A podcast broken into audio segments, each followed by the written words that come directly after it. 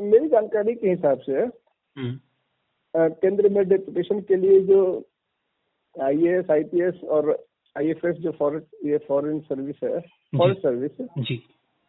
के अधिकारी अपना हर वर्ष उनसे पूछा जाता है कि आप केंद्रीय डिप्यूटेशन पर जाना चाहते हैं।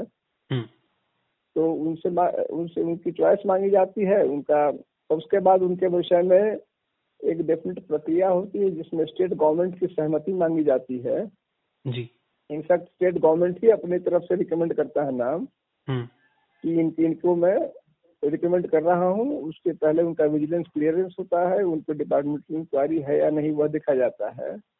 हम्म, और ये सारा इनपुट फिर सेंट्रल गवर्नमेंट के पास जाता है। वो अपने लेवल पे एनालाइज करके जी। एक एक करके जिसको जहाँ मान लीजिए कि अब हम लोग जैसे आईपीएस में है तो किसी को सीआरपीएफ में जाना है सीआईएसएफ में जाना है हम्म, या कहीं सीजीओ बनना है या सेंट्रल गवर्नमेंट में किसी जगह जाना है मिनिस्ट्री में जी। तो वैकेंसी जाते जाते हैं उस हिसाब से अपना एक एक करके उनको रिलीज़ किया जाता है लेकिन रिलीज़ करने का आखिरी राइट जो होता है वो स्टेट गवर्नमेंट का होता है।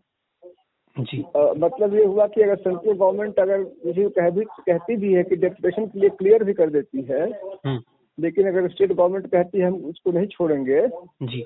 तो उसमें सेंट्रल गवर्नमेंट के लिए स्टेट गवर्नमेंट उस हद तक स्टेट गवर्नमेंट की बात ऊपर हो जाती है।